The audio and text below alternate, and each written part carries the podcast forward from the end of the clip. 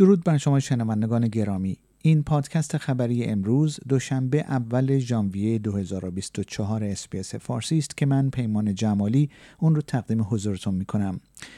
دولت ولادیمیر زلنسکی رئیس جمهور اوکراین می‌گوید که در حال کار برای تبادل زندانیان با روسیه است. اعلام این خبر در پی کند شدن روند این مبادلات صورت می‌گیرد. دو طرف از ماهای اولیه تهاجم روسیه در فوریه 2022 مبادله زندانیان زیادی را انجام دادند اما شدت این امر در سال 2023 کاهش یافت. آخرین مورد تبادل زندانیان در اوایل ماه آگست رخ داد. یک راننده کامیون به دلیل خروج از جاده که منجر به کشته شدن دو راننده قطار در نزدیکی مرز بین نیو ساوت ولز و ساوت استرالیا شد متهم شد. صبح روز گذشته قطار باری پاسیفیک نشنال در بزرگراه باریر در منطقه بیندورا در ایالت ساوت استرالیا با یک کامیون برخورد کرد.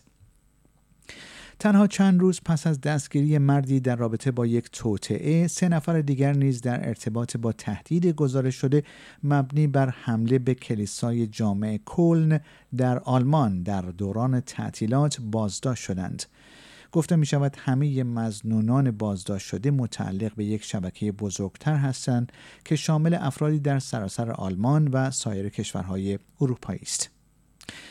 بخش های بزرگی از شمال استرالیا برای روبرو شدن با یک جبهه آب و هوایی گرم خود را آماده می کنند.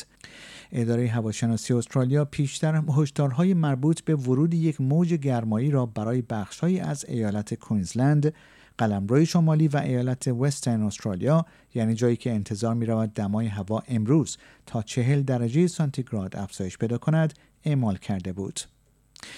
پلیس کنیا می‌گوید که در حال تحقیق در مورد قتل یک ورزشکار المپیک در اوگاندا است که جسدش صبح روز گذشته با ضربات چاقو در داخل یک ماشین پیدا شد.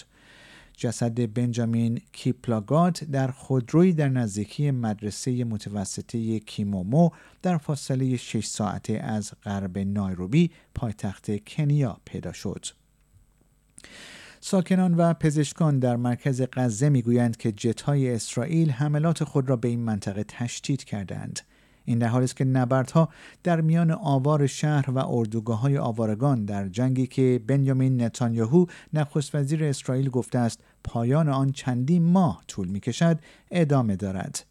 اظهارات آقای نتانیاهو نشان دهنده عدم توقف جنگی است که هزاران نفر را کشته و بخش اعظم غزه را با خاک یکسان کرده است.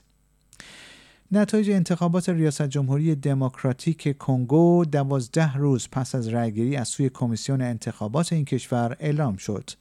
اگرچه اعلام شده است که رئیس جمهور فعلی فلیکس چیسکدی با اختلاف زیادی پیروز شده است اما نتایج این انتخابات مورد بحث است. و در دانمارک ملکه مارگارت دوم طی سخنرانی سالانه خود در روز سال نو میلادی اعلام کرد که قصد کنارگیری از سلطنت را دارد. او که طولانی ترین ملکه در قید حیات اروپا است اعلام کرده است که کنارگیریش از 15 ژانویه اجرایی می شود. شنوندگان گرامی پیمان جمالی هستم و این پادکست خبری امروز دوشنبه اول ژانویه 2024 اسپیس فارسی بود که اون رو تقدیم حضورتون کردم.